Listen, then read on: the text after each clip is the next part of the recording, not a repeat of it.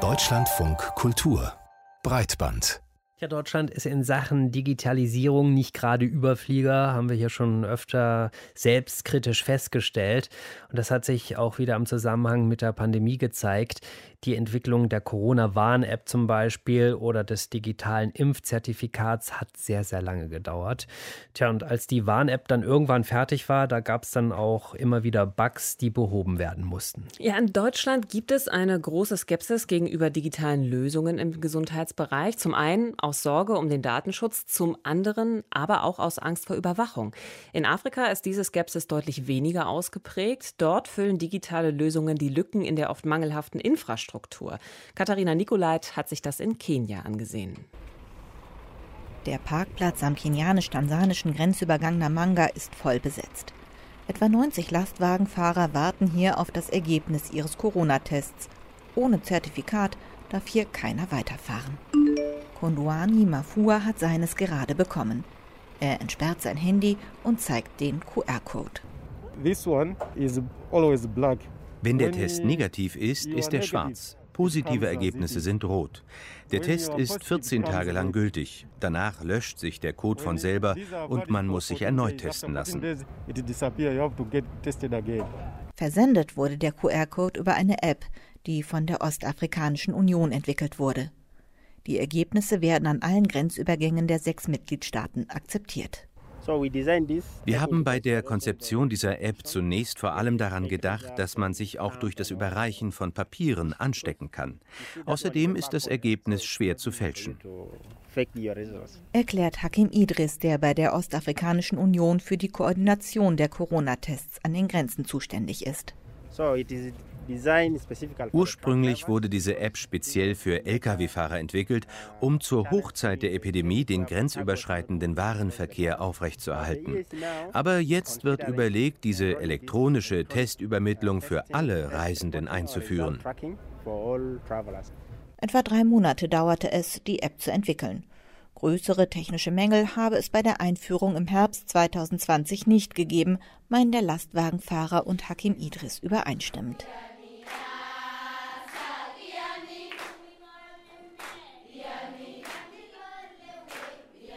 In Ostafrika haben die wenigsten Haushalte einen Festnetzanschluss, doch selbst in den abgelegensten Dörfern hat jede Familie wenigstens ein Handy.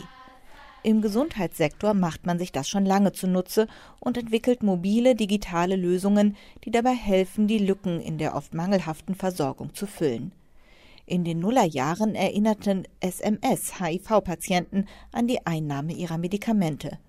Durch einfache, mit Ja und Nein zu beantwortende Fragen konnten sich werdende Mütter per Telefonat durch ein Sprachmenü klicken und wussten am Ende, ob ihre Schwangerschaft normal verläuft oder ob sie besser einen Arzt aufsuchen sollten.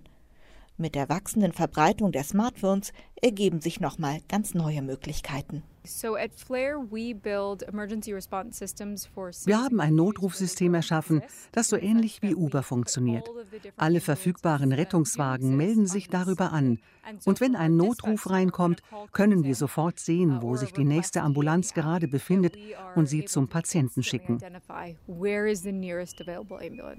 Die US-Amerikanerin Caitlin Dolcart ist die Gründerin von Flair.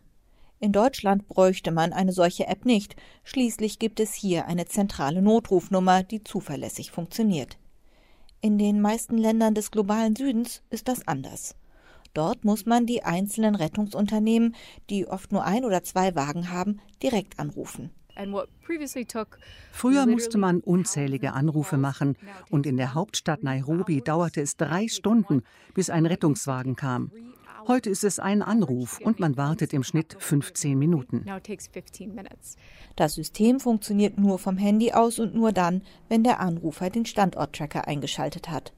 Dadurch sei es den klassischen Notrufnummern deutlich überlegen, meint Caitlin Dolcart. Das sind Festnetzlinien, über die sich die Anrufer nur sehr schwer lokalisieren lassen. Wir hingegen nutzen eine deutlich bessere und intelligentere Technologie. Wer bei Flair anruft, bekommt nicht nur einen Rettungswagen geschickt, sondern hat auch jemanden am Ohr, der einem so lange zur Seite steht, bis die Sanitäter eintreffen. Zwei Euro kostet es für Privatpersonen monatlich bei Flair Mitglied zu sein. In dieser Gebühr ist nicht nur die Vermittlung der Ambulanz, sondern auch die Rettungsfahrt enthalten. Die Anschubfinanzierung für das Start-up kam unter anderem von der DEG, der Deutschen Investitions- und Entwicklungsgesellschaft. Inzwischen hat Flair über 100.000 Mitglieder und trägt sich selber.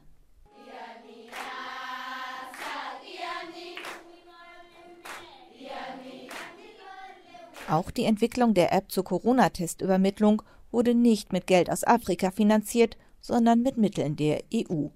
Für Hakim Idris, den Vertreter der Ostafrikanischen Union, war das eine lohnende Investition, in der er auch Potenzial für andere Anwendungsbereiche sieht. Ich habe ein Gelbfieber-Impfzertifikat, das sehr alt ist.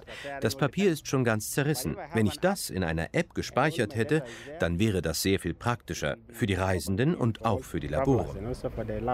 Dass die App Testresultate speichert und aus der Ferne löscht und jederzeit Zugriff auf den Impfstatus der Nutzer gibt, bereits das würde in Deutschland schon viele Bedenken hervorrufen. Dabei kann sie noch viel mehr. Also man kann mit dieser App auch die Fahrer orten und feststellen, wo sie sich gerade aufhalten. Diese Funktion wird dann genutzt, wenn ein Corona-Test positiv war und man sicherstellen will, dass sich der Fahrer an seinem Heimatort in Quarantäne begibt. Ob es Kunuani Mafua stört, dass er über die App verfolgt werden kann? Okay. No Für den kenianischen Lastwagenfahrer ist das kein Problem. Auch seine Kollegen akzeptieren die App. So konnte der Warenverkehr auch während der sehr strengen Lockdowns innerhalb Ostafrikas aufrechterhalten werden. Katharina Nikolait über digitale Gesundheitslösungen in Kenia. Und Tim, ich muss sagen, der Beitrag hat ein bisschen was mit mir gemacht, denn ich finde, also mit diesem Blick auf andere Länder, da kann man schon mal sagen, ja, da können wir auch noch was lernen. Also so wichtig natürlich Datenschutz ist. Ähm, ich kann schon auch in Deutschland eben beobachten, dass es fast auch so eine überbordende Skepsis gegenüber neuen Technologien gibt, die ja auch dazu führt, dass unter Umständen Innovationen ausgebremst werden. Und ich glaube, das hat auch sehr viel mit einem Mindset eben zu tun. Und ich mhm. beobachte da in Deutschland so eine große Skepsis, so ganz generell gegenüber Technologie, auch gegenüber Medien. Da ist man immer erstmal skeptisch, könnte alles schädlich sein. Und das finde ich natürlich irgendwie sehr schade. Auf der einen Seite dann trotzdem wieder äh, im deutschen Auto darf es nicht genug technischen Schnickschnack geben, aber wenn es dann zum Beispiel darum geht, eine Corona-App zu installieren, dann ist das schon wieder viel zu viel. Also ich glaube, da können wir so ein bisschen noch was lernen mit Blick auf andere Länder. Also lernen können wir auf jeden Fall immer von anderen Ländern und der Blick schadet nie. Wahrscheinlich wäre das wieder ein Fall ne, von goldener Mittelweg irgendwie Absolut. zu finden. Ewige Bedenken auf jeden Fall hinderlich. Aber wenn wir uns zum Beispiel die Luca-App angucken, ne, blindes Vertrauen in die Innovationskraft von Unternehmen und Personen, äh, hat uns da ja auch nicht unbedingt erstmal weitergebracht. Zumindest so ein kritischer Blick ist durchaus angebracht, denke ich. Und das Thema Daten Datenschutz so ganz wegwischen vom, vom Tisch möchte ich das dann auch nicht so nach dem Motto, ja, also ich habe ja nichts zu verbergen, was dann, was dann auch oft kommt. Ne?